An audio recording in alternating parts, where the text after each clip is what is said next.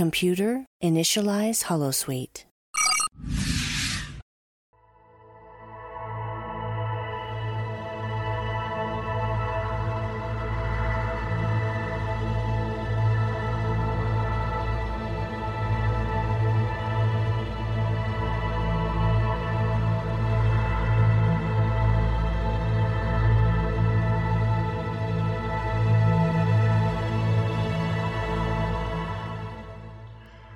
Evening, and welcome to another episode of The Fire Caves, a Star Trek Deep Space Nine podcast. I am one of your hosts, Perry. And I'm your host, David. Tonight we're talking about Season 3, Episode 9. Before we continue, you can find us on Twitter, Facebook, Spotify, and Apple Podcasts as The Fire Caves, a Star Trek Deep Space Nine podcast. And you can also find us on our YouTube channel, which is also called The Fire Caves, and of course on our live restream channel, where we are right now live for you talking about this, in my opinion, pretty interesting episode of Star Trek Deep Space Nine. But before we get into all that, of course, we have to check in. So, David, how have you been this week? Yeah, I've been doing well. Uh, work was slow for most of the week, and then uh, today was a very nice day, so it made up for all the slowness that was going on for the rest of the week. Um, I am really loving the Expanse books. I've been trying not to get too far ahead of where you are, so that we're not, you know, off, you know, track together. Um, but as I've told you, oh, sorry, what? I was gonna say, go ahead. Um, I'm I need some severe catch up. I did not have enough time this week to read as much as I had uh, wanted. So uh, I'm almost done with the first book, but I am not done. So I'm just like, uh, I I knew that was gonna happen. I was like, yeah, um, let him just go, and then I'll try to catch up. Like when I have a uh, I have a free weekend. Well, it'll be a little bit, but I do have a free weekend planned, and so Right. then I'm just gonna be like, yeah, this is just read time. So. well, I've said it to you already, but I'll just say it here live for uh, for everyone. But Avasarala, your favorite character, is ripped straight from the book. Um, the actress whose name I don't know is you know you know her name really well, so you could say it. Sheree Sheree Aghdashloo. Yeah, so she is just like the character in the book. Um, the only difference is is that she's described more as a grandmother with like gray hair, but in the show, you know, she I mean she's a grandmother still, but she's got her hair black and fine and everything. Um, she is significantly better looking than the grandmother as described in the book. Is that what you're saying? Well, I mean, not that she's described as ugly or anything, but when you have a, a world class actress playing the part, you give her every advantage, and she takes full advantage of it in the show. So, um, she and Amos, who's my favorite character, are both really much like their book counterpart characters. Other characters, which I think you would agree, like Naomi, uh, is different, not like terribly different, but uh, much more relaxed, calm, kind of sweet. In the show, she's harder, not like a like an evil hard, but she is already being insinuated to be part of the OPA, uh, like a, maybe a terrorist. So in the book, she is a more relaxed figure. Um, so there are differences there. She, Holden, even Miller are are are tweaked for the show, which I think is fine. I finished season one again, rewatching it, and really enjoyed watching season one because they actually make some improvements. I would say in the show over the book, like for example, explaining the mystery of what's going on better.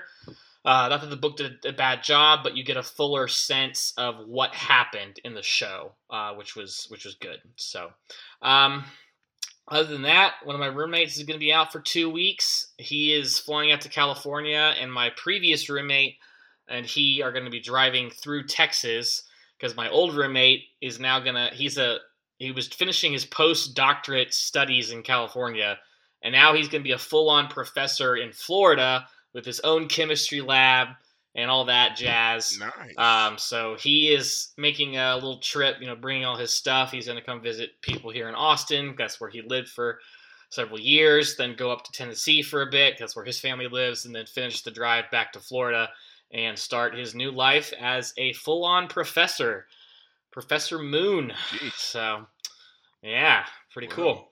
Um, but they uh, they're making that cross-country road trip, and we'll get here in the like first week of November. So I look forward to seeing him again. It's been a while. Well, nice. I mean, I'm not doing anything nearly as exciting. um, but yeah, I mean, wow, that's a that's a heck of a trip. I know. Gosh, Yeah. It's a lot of driving. All Yeah. right, well, well, good luck to them, and uh, hopefully you all have fun when you do get to see him. You know, Yeah. Um, like I said, I haven't been up to anything really much exciting. It's been a lot of work and like overwork. I feel to a certain degree. Um, just really taking you know um, a lot of extra hours to um, kind of get myself as built up in skill sets and stuff like that for my job as possible, just so that I can um, really make myself as ready as possible for this promotion I've been trying to get for it seems like, you know, just forever now. I mean, really, realistically, it's probably been like three months that I've been really focused on it. Right. Um, but yeah, it just seems like, you know, the the line keeps getting moved a little bit further every time I feel like I've, you know, dialed in on it. So um, not not giving up um, at all, but uh, yeah, this that's another reason why I haven't really had much time to read this week because it's been like basically I have volunteered for every project. I have I have signed up for just everything and just kind of tried to be on hand as much as possible, just so I can be like, you know, this is what I really want to do, right. and then um, hopefully that uh, works in my favor. Right. So we'll see. Right. But we're not here to talk about us. Well, we are here. There's one other thing which we'll probably get into, but I did watch Star Trek Generations in addition to watching this Yes. season's episode. We'll talk about that that in our After Dark episode. Uh, That is correct. Yeah. So for those of you who don't know, David was kind of well, yeah, essentially was new to a lot of Trek, and um, he had uh, before we began doing this show, he uh, had begun watching the Next Generation. Right. In fact, if correct me if I'm wrong, but a lot of your uh, you there was some overlap at first of your Next Generation watching and Deep Space Nine. right. Um, well, and then of course he did finally finish up Next Generation, but of course being new, I was kind of trying to temper his watching of certain things so that he was watching it in the proper chronological order, um, so that he could, I guess, have the full effect of the story. Right. In, in my opinion. Right. So, uh, finally reached a point where he can he could watch the Generations movie in the same order that it needed to be from when Next Generation ended, Deep Space Nine began, and where it was in the overall Deep Space Nine storyline, um, because that will then prepare him for other things that are coming up in Deep Space Nine. Again, the show that he's never seen. So we finally got to that point. He was finally able to watch it.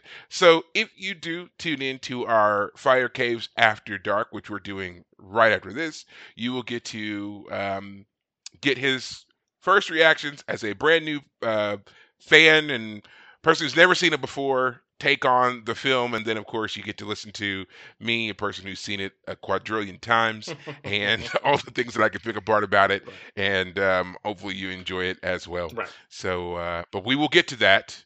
But before we do that, we of course have to talk about this episode.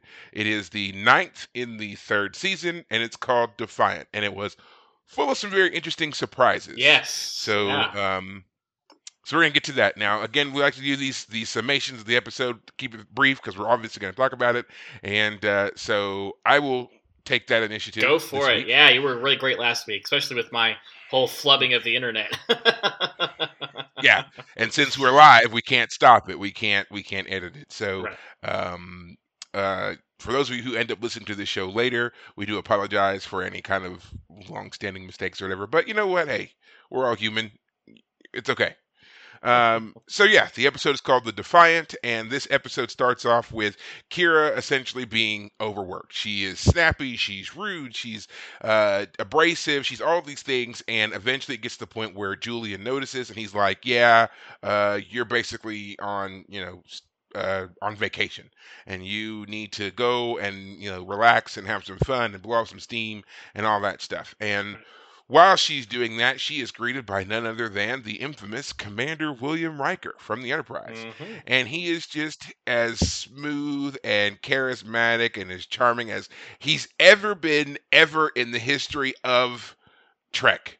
Like I it was the it was it was so bizarre to me at first watching it because I mean we all know that Riker was always supposed to be this kind of like smooth playboy, but in this one like he seemed to just like really be into being this very charming individual. Right. Um, he, of course, meets some of the other crew. You know, he, we see him talking with Sisko. He runs into Dax. He has a very strange interaction with O'Brien. Um, but that's about it. Nothing that seems to throw up any particular red flags. Um, he ends up working his way onto the Defiant, getting a tour from the oh so completely enamored Major Kira. Right. Um, she gives him access to the Defiant, which now sets into this chain of events where he takes control of the ship. He uses a ruse to get them to release the docking clamps on the Defiant and spirit it away, and that's when it's revealed that it's not Commander William Riker, No. it's Lieutenant Thomas Riker. yes. Which, of course, is a callback to a Next Generation episode called Second Chances, Mhm. in which we learned that in a bizarre transporter accident, William Riker was duplicated. Right. Not a clone per se, but down to the very atoms and molecular whatevers that make up William T. Riker doubled. Yep. And so now we have this other one. And instead of calling himself William, he decided to ultimately go by the name Thomas. Right. Um, the middle name. There was a lot name. of- Yeah. Yes, the middle name. The, that's when we, you know, the T is now Thomas. Right. Okay. Um, in that episode two, the ending of the Second Chances episode, Next Generation, we learned that you know this the duplicate Riker, Thomas Riker, has some issues with the fact that you know basically, whereas he thought his life had been put on hold, in reality it had been continued by William, and William was now this upstanding officer in the fleet, and now Thomas kind of feels very lost and kind of like a wayward soul Right. but he at the end of the episode he takes a position on another ship and he's kind of like basically going to find a new path for Thomas Riker in Starfleet. Right. Now that brings us this episode which is now set is is 9 years later and we find out that Thomas Riker had been serving on another ship called the Gandhi hmm and he basically uh, had become kind of disenfranchised with Starfleet and had been in, uh, saying things that were more in line with being a member of the Maquis. Eventually, he defects and disappears, and now he's popped back up again, and he is again commandeered the Defiant, and he's with a bunch of Maquis, and they're headed off towards um, Cardassian space Right. in order to, you know, just basically wreak havoc wherever they go. Right. Um, Sisko and Odo inform Gul Dukat of what's going on. At first, Gul Dukat doesn't care, but then when they tell him, hey, he's got the Defiant, he freaks out because the Defiant is a warship with the cloaking device. Right. And uh, it can do some serious damage. Sisko wants to try to trap the Defiant, but Dukat's like, no, we're going to destroy it. But in order to, as a sign of good faith, Sisko agrees to go with Dukat to Cardassia Prime in order to um, Prevent a war breaking you know, out. basically show them prevent Yeah. yeah. prevent a war and and so forth. They get there, they end up meeting a member of the um, Obsidian Obsidian Order who's there as an observer, Right. and uh, the observer basically kind of puts the whole place in in this weird kind of lockdown so that Sisko can't see their you know their secrets and their tricks and things like that. Um, the def- meanwhile on the Defiant. Riker has already uh, Thomas Riker has already engaged the Cardassian in a couple of little uh, skirmishes, which they they've prevailed, they've won. They've locked Kira away, but Kira, being a former you know terrorist herself, sabotages the ship and kind of makes it very difficult for them to continue to use the cloaking device unaffected by the um, Cardassians that are out there looking for them Right.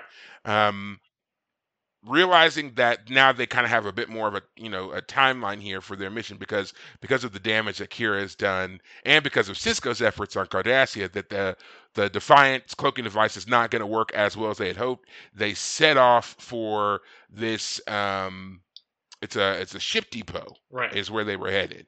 And it's in the Orias uh, sector Right. which apparently, according to Du- Dukat anyway, is uninhabited. It's a it's a deserted system. Right. But it turns out that the Obsidian Order has actually been building ships there all along. Right.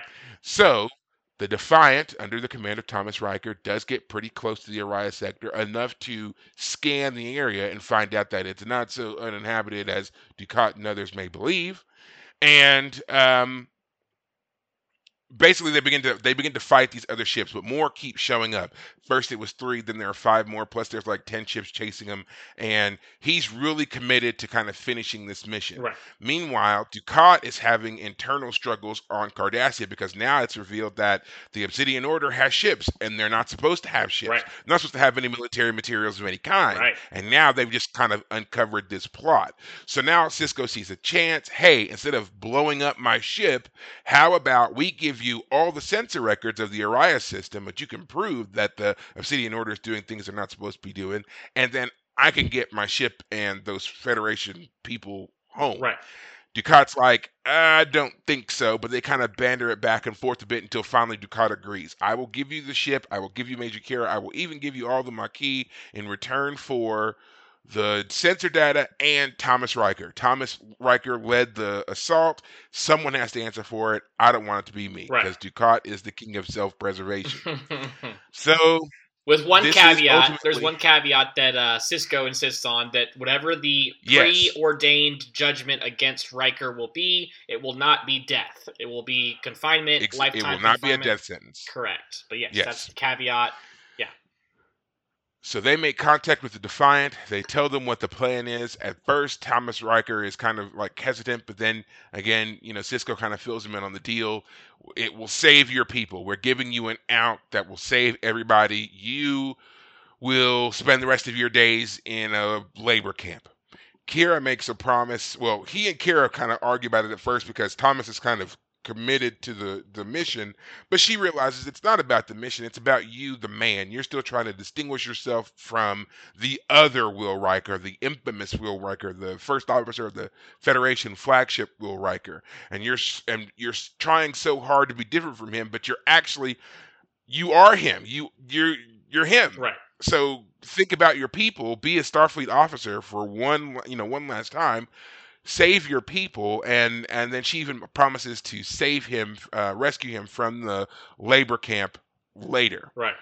Riker agrees. He gives a farewell kiss to Kira, and then he beams over to the um, the Kraxon, which is the Cardassian ship, and uh, Kira, now back in command of the of the Defiant, sends him home, and that's the episode. Yeah. So yes. Now again, as I always say, that is a summation. If you want to watch the whole episode, and you should, because it's it's a very interesting one. I feel like, um, and we'll talk about that here in a minute. But go watch it. Go watch it, and then you can you know listen to us or whatever when you can go back and watch us on the YouTube or when we release this later on on our podcast. But yeah, go watch it. Great episode. Yeah. Yeah, um so the first thing I want to just quickly say is that having just watched the movie Generations where I see the TNG crew to suddenly see what I thought was Will Riker show up like the movie just came out and anyone who's seen the movie knows that like things happen on the Enterprise. They seem very much busy what's going on with that movie. And then here comes Riker showing up on Deep Space Nine is like I wonder what the timeline between the characters was to be like. How did he jump from the Enterprise to Deep Space Nine all of a sudden? I mean, maybe it just doesn't quite line up according to chronologically when it was released, blah blah blah.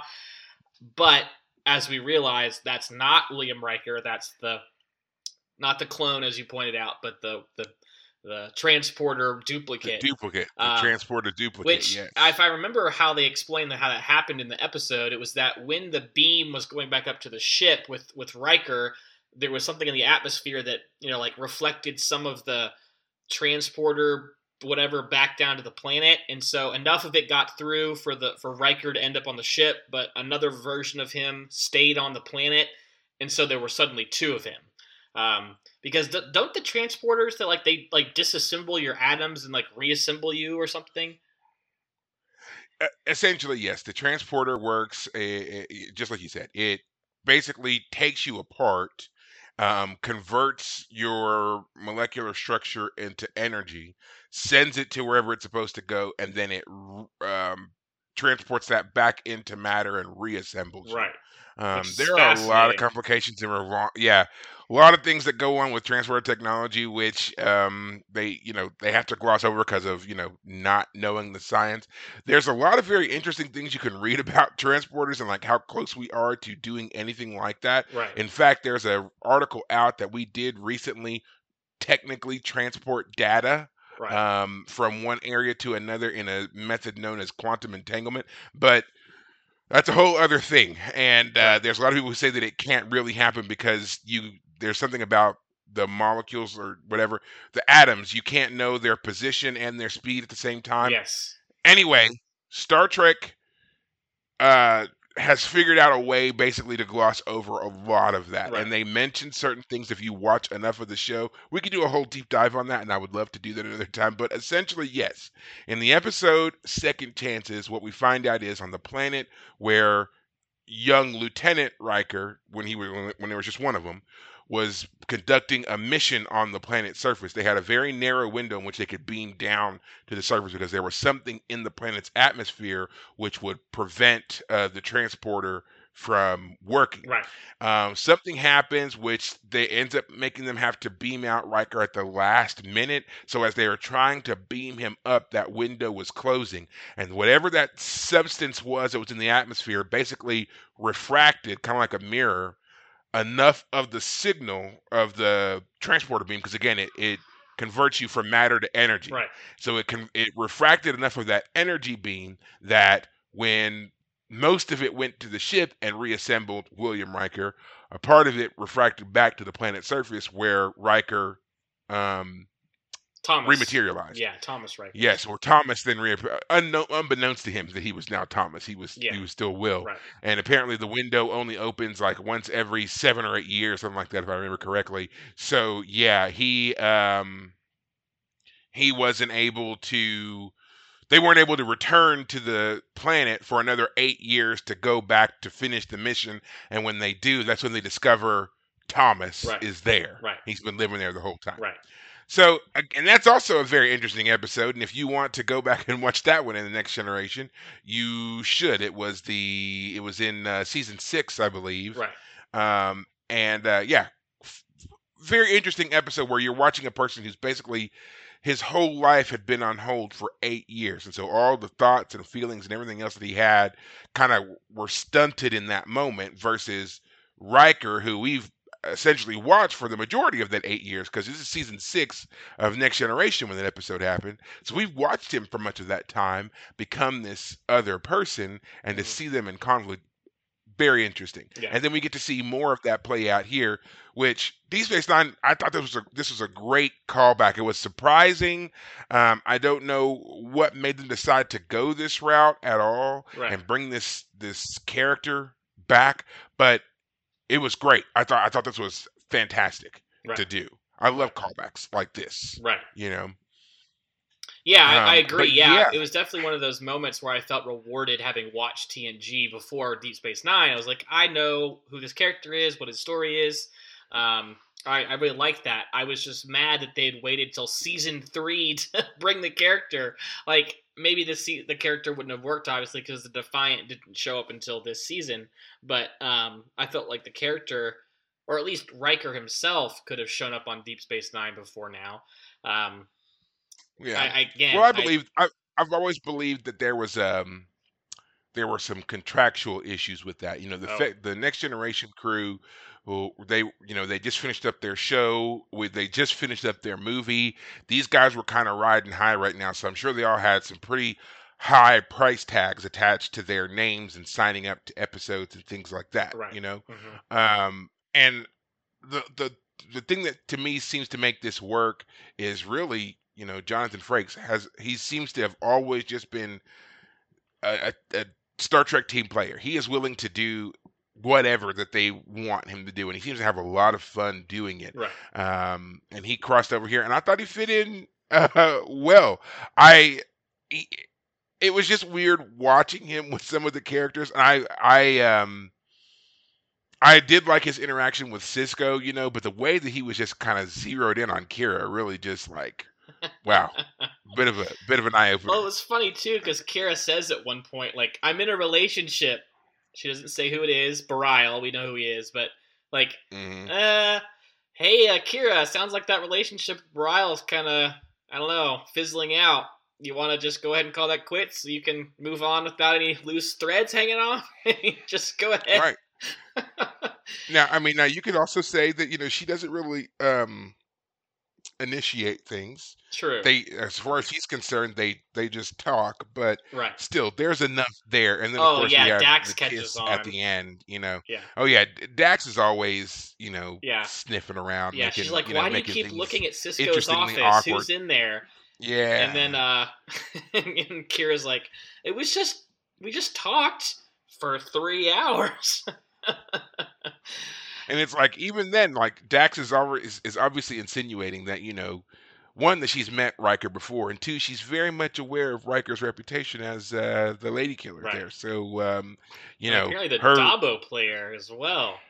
Apparently he uh yeah, you know, yeah, one of the tells that this is not our Riker is that she goes to him in this scene we're just talking about and says, "Hey, uh, don't tell me you've forgotten who loaned you those three platinum that you needed to get started on the Dabo table last time."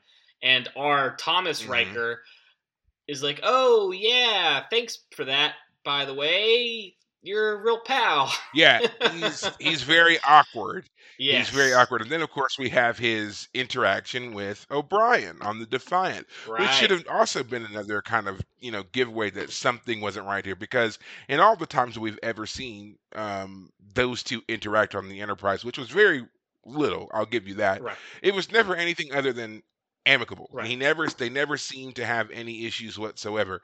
Um, now, I have read that some people were were saying that this was there may have been a scene that was cut here in which there was an explanation that basically Riker was supposed to be sour about the fact that O'Brien had left the Enterprise.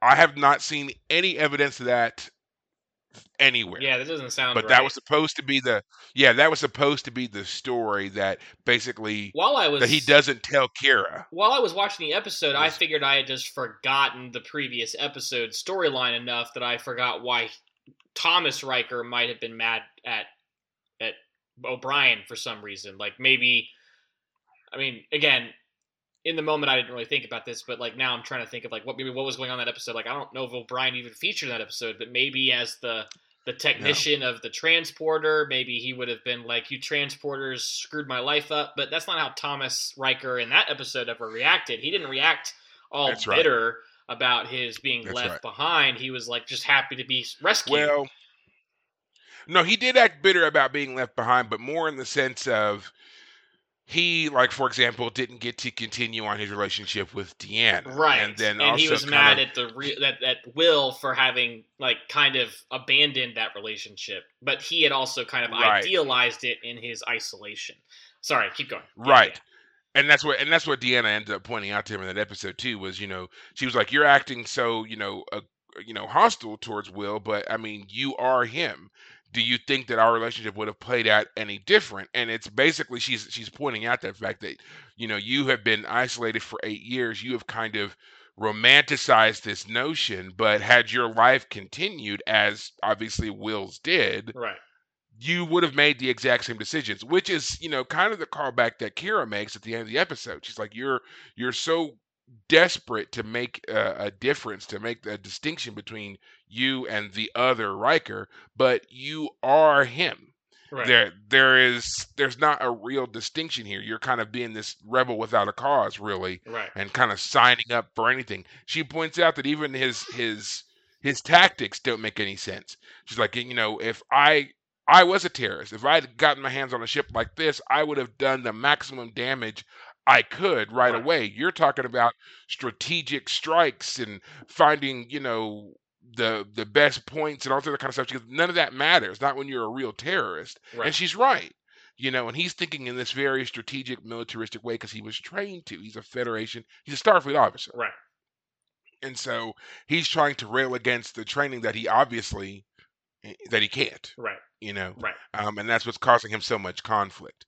Um, I will say also about this episode, I I did like when um, you know he stripped off the sideburns yeah. to reveal that he wasn't Yeah. freaked me out. I was like, Why I remember the first his? time watching. I was like, Why are you tearing the hair out of his Right. face? I was like, what's wrong with your face? What's wrong with? I was like, well, yeah, what's wrong with your face? And you know what? If you watch the episode when you first see Riker, I remember thinking there's something wrong with him and not being able to put my finger on what was wrong with him. And it's it's the beard.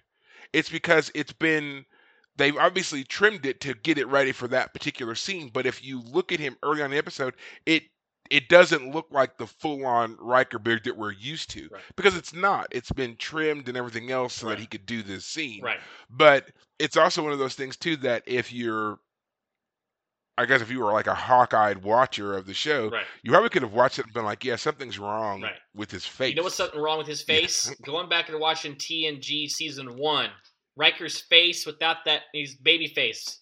I'm like, what? This man Mhm. doesn't look right. You know the you know the Riker beard is credited with saving the next generation. you told me this one, but keep, yeah, Um, tell it again. I, I, I love I do love this this theory so much is that apparently babyface Riker from season one, um, while he did attract a lot of attention, um, it wasn't really doing it for the show, and the show was kind of struggling. So when the when season two premiered, and he stepped on there um, with that full yeah, big brown bushy beard, yeah. apparently he just he brought in fans by the droves and after that it was over and there there was no Riker without that beard um until much much later there's a there's a movie uh that they do later on where he uh shaves the beard again and you see that that young face and it's just like blast from the past for sure but yeah yeah, yeah. Um, yeah, I uh, I like that Riker was here, but as we'll, as we'll probably get into talking about more, this is another episode that I felt like that character was unfortunately diminished because we had to end the episode in 40 minutes. Like, again, it'd be Oh, yeah. nice to have extended it. I don't know if a two-parter would have quite worked. Maybe. I mean, two-parters are always fun. I guess the, the idea of like a like halfway through the episode being like, wait till you know, like to be continued. You know that that'd always be fun. And this would be a great episode for that. You know, the Defiant is out there blowing at Cardassian ships. Find out next week how we solve the problem. And I, I feel like the Riker, the, the Thomas Riker character, um, is unfortunately the one who suffers the most because when the episode needs to wrap up, he's the one who has to kind of just give up and go home. And I wanted him and the Maquis characters to to kind of push more, to kind of fight more. You know, like oh, we know we knew that the odds were going to be against us. We knew this was a a kind of a suicide mission, but we were here for it. And so the fact that he and the rest of the crew of these Maquis characters kind of go like, all right, you know, we we we'll we'll step down, we'll stand down. Um, was unfortunate. I feel. I feel like the episode it needed to end, so they had to end it. But it could have really benefited from some more time to fully flesh out more of what was going on. Um, Yeah, I mean, we do say that a lot that this could, you know, that's our phrase. This could have been a two-parter. I feel like this would have been a great episode to kind of do like a greater story arc where maybe instead of doing a two-parter, we see this episode and then, you know, like maybe, you know, next season we get like a follow-up Mm. and maybe see that rescue of Thomas Riker. I will, you know, minor spoiler, unfortunately, we do not see Thomas Riker again oh, on um on D Space 9. Now, there was some promise talk that she's gonna, you know, save him, but Kira Kira does promise. right, However, it is not ever explicitly mentioned anywhere else that that ever occurs. right, So um, now, not anywhere explicitly mentioned on any show. I will say that there are certain bits. that, You know, there were books and companion things, and I even believe that at one point, I, th- I think that Star Trek Online references Thomas Riker at one point. But there is a book that was written in which uh, Kira does rescue Thomas from the penal colony that he's in, and it's like 10 years later. So he ends up serving a total of like 10 or 12 years man. in the penal colony before he's rescued. Actually, I Now, mean, the guy I- was on a planet for eight years and now hard work for ten. I mean, he, he got this time he's he's done something that requires punishment. But I mean, you Yeah. feel for him. It's like this guy is having to just Yeah. like we know our Riker, and our Riker was able to make it really far and becomes an admiral later on and all that. But this Thomas Riker is kind of lost to history because of that one transporter accident. Now, at least for now, I mean, uh, like I said, there's a there's a book that talks about how Kira rescues him ten years later. Um, but you know, with Picard, with the show, Star Trek Picard, you know, is running.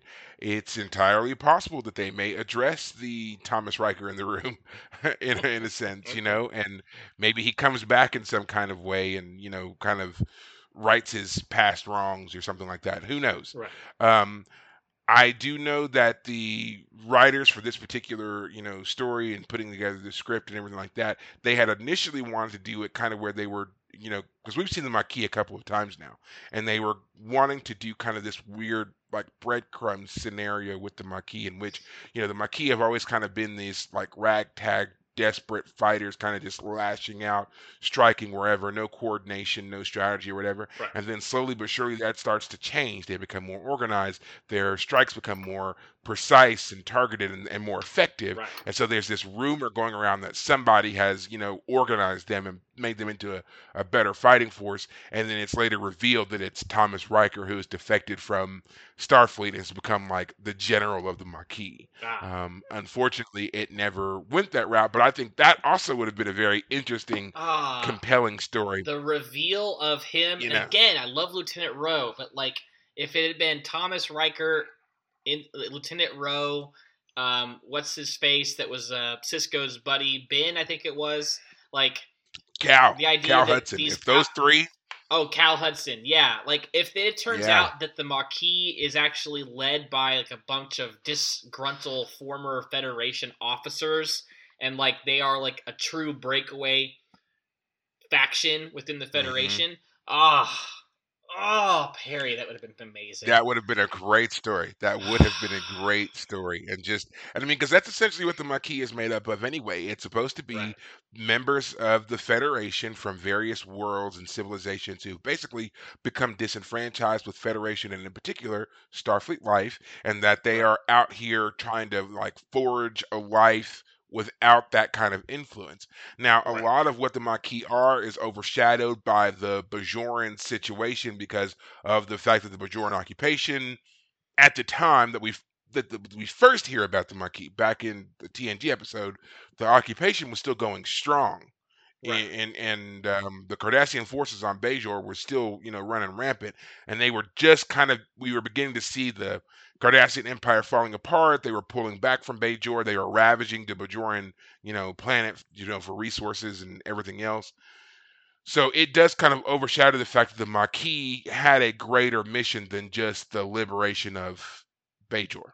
right So yeah, um, to see that and and to see that all these Federation officers who basically just either couldn't cut it in Starfleet or didn't like Starfleet's ideals and defected and kind of got together and used their knowledge and training and whatever else to kind of establish their own little coalition would have Right. been very interesting. But we Ah. never really see that kind of forward thinking and development with uh with the Maquis, which is upsetting. You're right. Yeah. Well, I guess, you know, at the very least, trying to get Tom Riker, Lieutenant Ro, Cal Hudson, all of those actors playing those characters to come together and act as a, like, secondary antagonist group. It would have been amazing, but I know that in real life, those situations are sometimes hard to organize. So even if they did have the foresight, it would have been hard to pull off. But, ah, Yeah, I mean, especially back then especially back then in the you know in the 90s when you know they were pumping out seasons and each season is somewhere between you know what 24 and 26 episodes and they've got that breakneck schedule and all the long hours and all that kind of stuff and knowing you've got to get you know scripts together and people and and then like we said you know price tags for things like you know by the time they got back around to using the Thomas Riker storyline Next Generation had, you know, was was a huge success. They were riding off of this movie, you know, bringing Jonathan Frakes on board, you know, would have been pricey even if he was willing, right. you know, which I'm sure that he was because he just, I mean, the man is kind of ubiquitous with Star Trek these days. I mean, or, or Star Trek period Right. he has been a part of it in some way. He he's directed um, multiple episodes for multiple franchises. He's done movies. He's at all the you know uh, conventions and that uh, all the time. The man is everywhere and seems to just really enjoy it. So I don't think that they had any problem with pitching him the idea, but I think just you know bare minimum contracts money Yeah. he was worth far more than everybody else working on Deep Space Nine right at the moment. So um, yeah, I agree. yeah, when you got when you got a limited budget and you got this star who's probably going to eat up most of it, Yeah. you know, pretty hard to do. Yeah. But you're right, like. Um, that's why I always wonder sometimes what goes into the planning of certain shows because they they do give you so much and then things are totally discarded and then somebody comes along years later and is like no that innocuous thing that you didn't think about i've been obsessing over for the past 10 years and here's my story and it's fantastic And i'm like we would love to do this but we don't have the money Yeah. so scrap it or you get a you get a one parter Right. and um that's it Right. follow it up with a book Yeah. yeah. but overall what did you think of this episode Um. Well, I uh, I liked that it Sisko was was part of the main plot of the episode, which we haven't really talked about yet. I like Mhm. the fact that he and um, what's his face? Um, Gul Dukat? yeah, there we go. Again, names for me, man. Whew. Uh, Gul Dukat. Uh, they have to work together, um, which is interesting. I do feel like the Cardassians probably wouldn't be quite so open to letting a Federation officer hang out in their like headquarters, even if the Card uh, the Obsidian Order woman character is like. You know, pub in front of Sisko is like, make sure all level four and above things are locked down. And she's like, I'm so sorry you had to hear that. And he's like, I would have done the same thing. I would have just been a little more, you know, subtle about it. Discreet. exactly. yeah. Um, because you know Sisko isn't the type of guy that's like if he needs to get a job done, and the Cardassians are the ones he needs to help get it done. He's not going to be you know biased against them. He's not going to be stereotyped against them. Mhm. He's just going to play by the rules. He he knows at this point in the Cardassian society, he knows how they work. He's able to you know work with them and work in their system to get things done. And he doesn't hide anything. He doesn't hold anything back. Um, so it was fun to see him like even try to like relate to Gul Dukat. You know, he says Gul Dukat says my son's eleventh birthday is today, and I'm having to miss it. I Yeah. promised him I'd take him to the I think it's like the zoo or something. Um, and and you know Sisko tries to relate to him and says, you know, when they're young they don't understand, but as they grow up, they'll at one day they'll just say, oh, I understand why my dad couldn't be there. And Gul Dukat turns it on him and says, my son is going to remember a Federation ship and a Federation officer that kept his father from being there on his birthday, and he's not going to understand. He's going to feel hatred.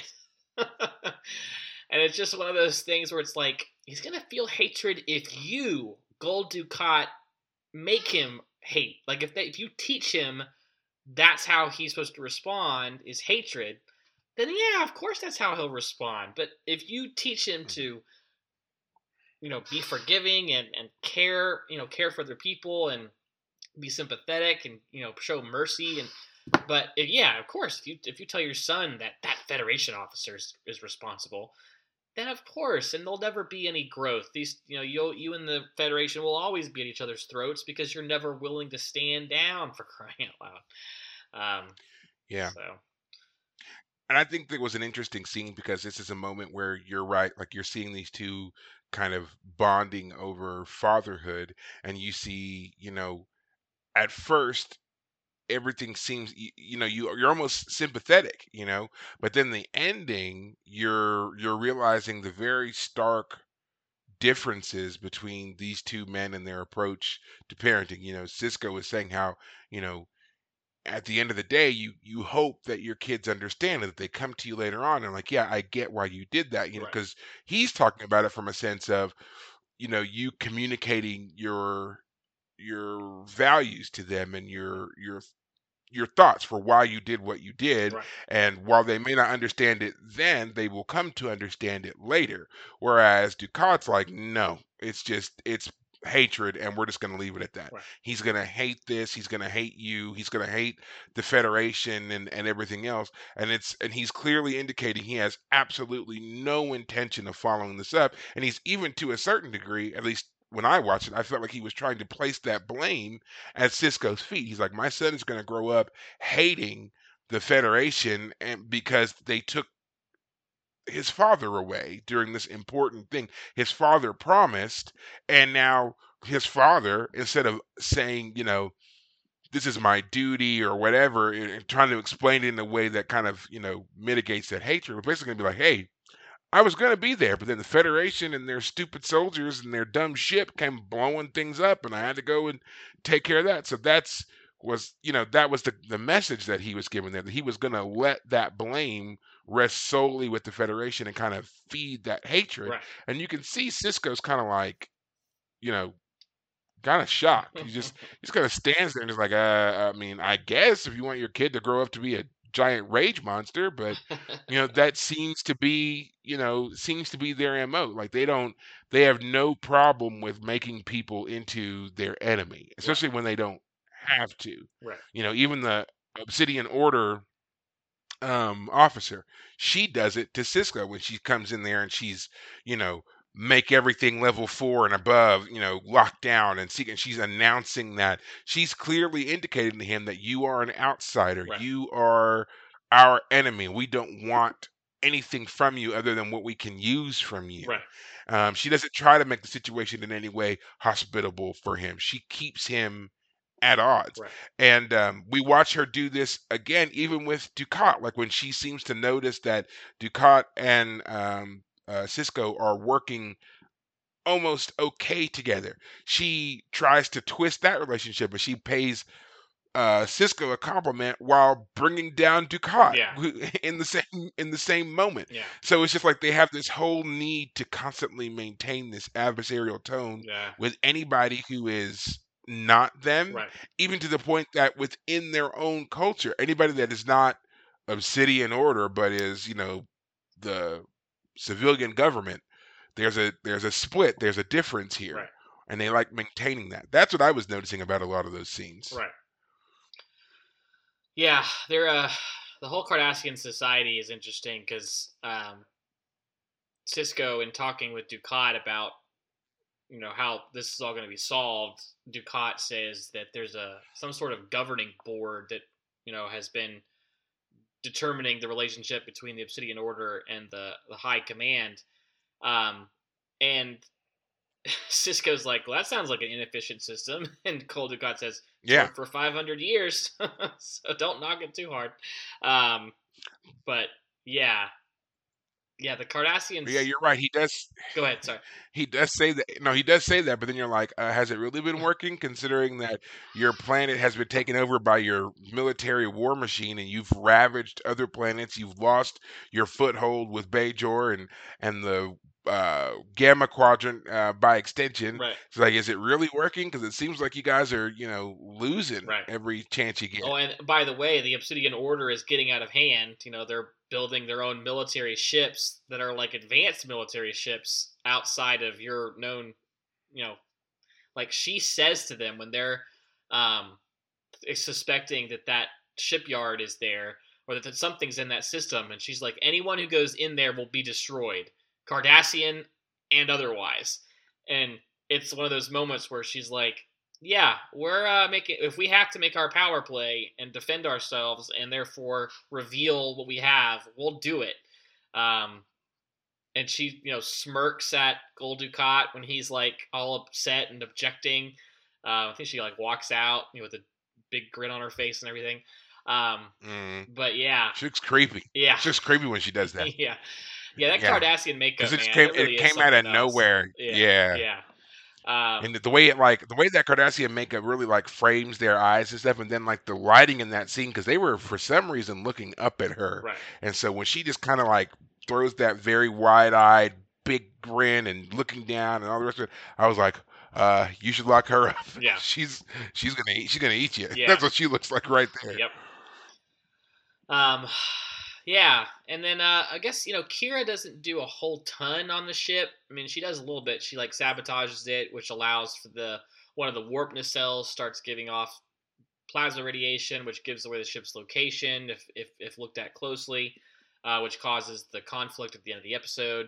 And then she confronts Riker and tells him like, "Oh, you're like she's the one who causes him to stand down." Um, but again, I, I this goes back to the whole like I I feel like the whole Maquis group, Riker included, should have had more like I don't know. They should have been more bold. They, like they shouldn't have stood down so easily. They should have made more of an attempt uh, to escape the situation. Um, Yeah. I don't know. It just felt a little bit like we got we got to wrap this up, guys. Like yeah, bring it on home.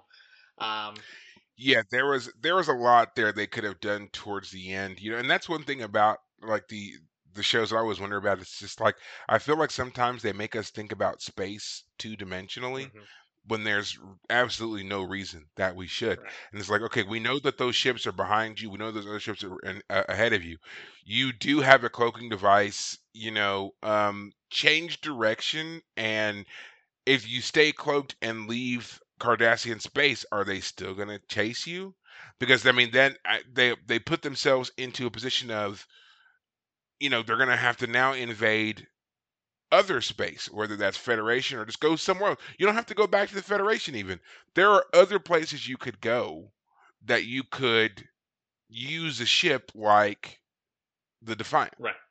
And I mean, and they could have, I mean, for as close as they were to, you know, those other um, Cardassian ships and whatnot, they could have beamed that crew over. They could have beamed Kira over to the Cardassian ship and taken off. Right. You know, uh, a lot of different things that they could have done to make this a bit more of a complicated ending Right. and to give us a reason to kind of figure out Sisko's next move, especially when it comes to the Defiant. We all know he's very partial to that ship. Right. He's not going to let somebody just take it, it. You know. Yes.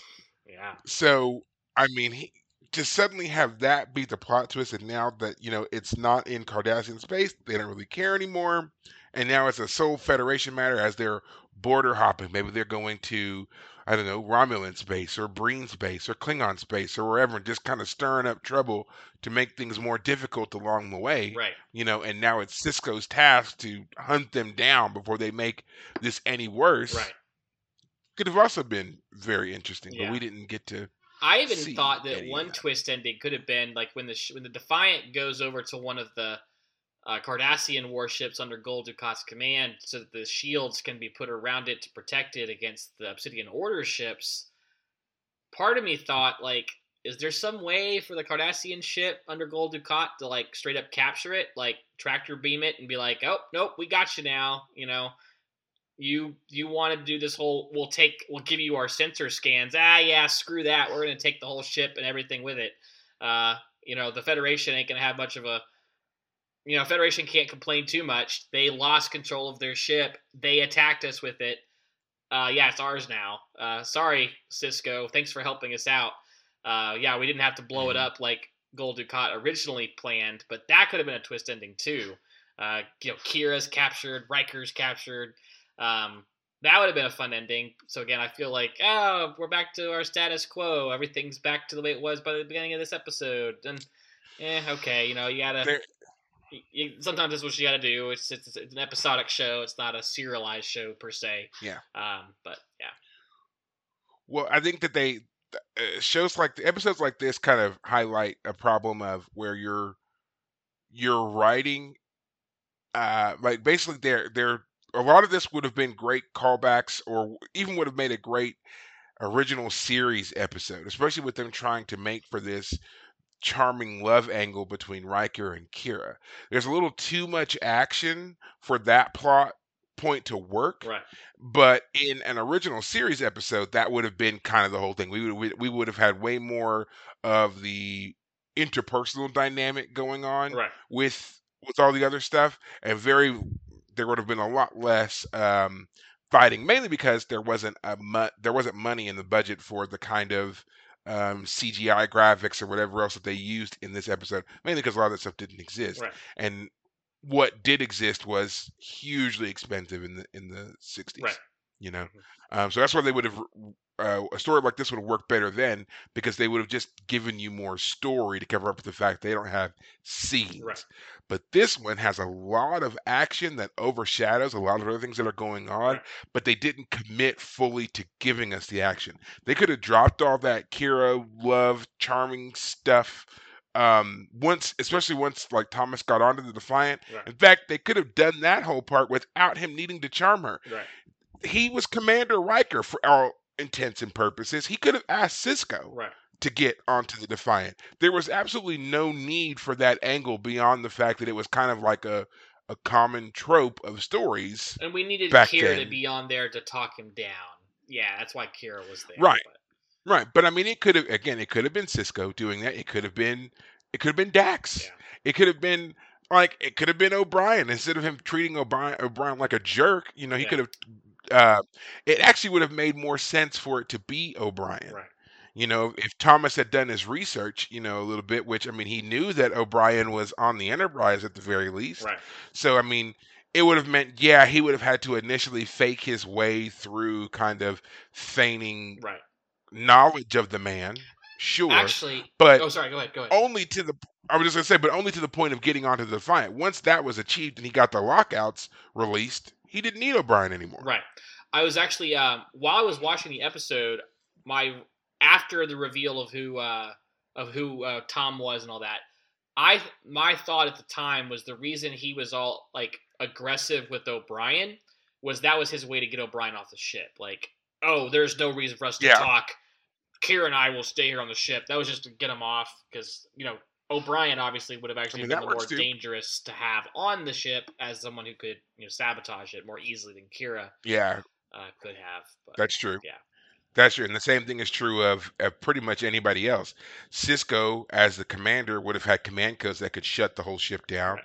Dax is a science officer, so again, she would have had ample ways to sabotage the ship. O'Brien's the same. Yeah, Kira's kind of the only one who she's able to do so based upon her previous life as a terrorist, which Riker doesn't put much stock in. Right. I mean, he does it f- when it's necessary and uses her like, you know, you know the ideals of, you know, living this kind of life and whatever else, but not of the skill set. He underestimates that. So, yeah, I could see that too. That could be a very plausible one. He was basically eliminating all the true blue Federation officers because they were in a better position to stop him Right. and interfere with his plan than than Kira was. Right. So yeah, I could believe that. And and also it works because he would have he was also playing on her whole you hate the Cardassians as much as we do after what they Right. did to Bajor. Right. No Federation officer would have the same feeling. Right. Yeah. So yeah. But yeah, like we say, again, it it, it could have been a two-parter. It could have also just as equally been a a, a continued callback, a, a an overarching story in multiple seasons. Like I would have loved for them to come back to this, you know, at the maybe the end of season four and into season five a little bit, you know. But yeah, alas, they don't. Now, I've never read the book uh, that talks about the release, uh, the rescue of uh, Thomas Riker by Akira. Right. Might want to check that out at some point. Right. Um, but in this last little bit of our show, I will tell you there are some very funny behind the scenes things about this episode that if you can, you should find them on YouTube and watch. Apparently, Jonathan Frakes got on really well with the cast of the next of of Deep For Space some Nine. reason, something And, tells um, me that's not. Uh, that makes sense. Well, and it's actually it's a very common recurring theme that I've heard and read about from a lot of the shows that he's either worked on or filmed or whatever it is. If he's if he's on set, everybody says he is so much fun. He's a just a really good time. Also at conventions, he seems to be just very lively, very engaging, very fun. I know when I went to a convention and got to, you know, do the next gen panel and everything like that, he was he was probably the most uh enthusiastic person Right. up there doing things. Right. But um, yeah, you should look it up on YouTube. There are several different bloopers and stuff like that from Deep Space Nine, and one of them features this episode a lot because apparently him and um, Avery Brooks had a wonderful time together. yeah. They they're telling jokes, they're laughing, and at one point they were laughing so hard that Riker, uh, well Jonathan Frakes, like falls out of a door, which causes more laughter. So like go and go and watch it. okay. So All right. it's it's a, apparently they had a really great time with him Gotcha. uh working with him so and i i just love stuff like that because it's just like you know you hear about people not getting along and behind the scenes drama and whatever else i just like hearing about when they're just they just really seem to enjoy what they do because i feel like that would be me i'd be if i was working there i would be doing everything i could to enjoy every moment Right. Because it's fun Yeah. i mean you get to dress up and you're on your favorite show and do whatever yeah i would want to just have as much fun as i possibly could Right. Yeah, I agree. Well, before we wrap this up, any final thoughts on the Defiant? Uh, I would just say I like the fact it was action packed. One thing I haven't really said. Uh, it was an action packed episode. We saw star, you know, starship gun or dog fighting basically. Um, liked that. I liked the Sisko Gul Dukat uh, stuff. I think that's those two characters together are great. One small thing I would say is that last time we saw Gul a couple episodes ago, he kind of turned into a laughing stock when he got stuck on the station with everybody. So for him to suddenly go back to being a Mhm. serious character again was a little jarring because it's like just a moment ago he was flat on his face looking like a fool, and now here he is again, you know, in charge of everything. But whatever, he's a, he's a fascinating character, and he and Sisko play off each other well. Um, more time for more episode, more character development would have been good, but eh, other than that, fine. It was great, and I look forward to talking about how this episode and Generations, seeing uh, Jonathan Frakes both was was fun because I hadn't seen him in about a year since I've watched TNG. So yeah, double dose. Well, well, absolutely. Well, that will be it for us for this episode of the Fire Caves. As we said, just after this, we will be doing a Fire Caves After Dark, in which we do talk about uh, Generations, the movie. Um, so please be sure to uh, tune in for that. But until then, as we say for every other week, take care of yourselves. Thanks, guys.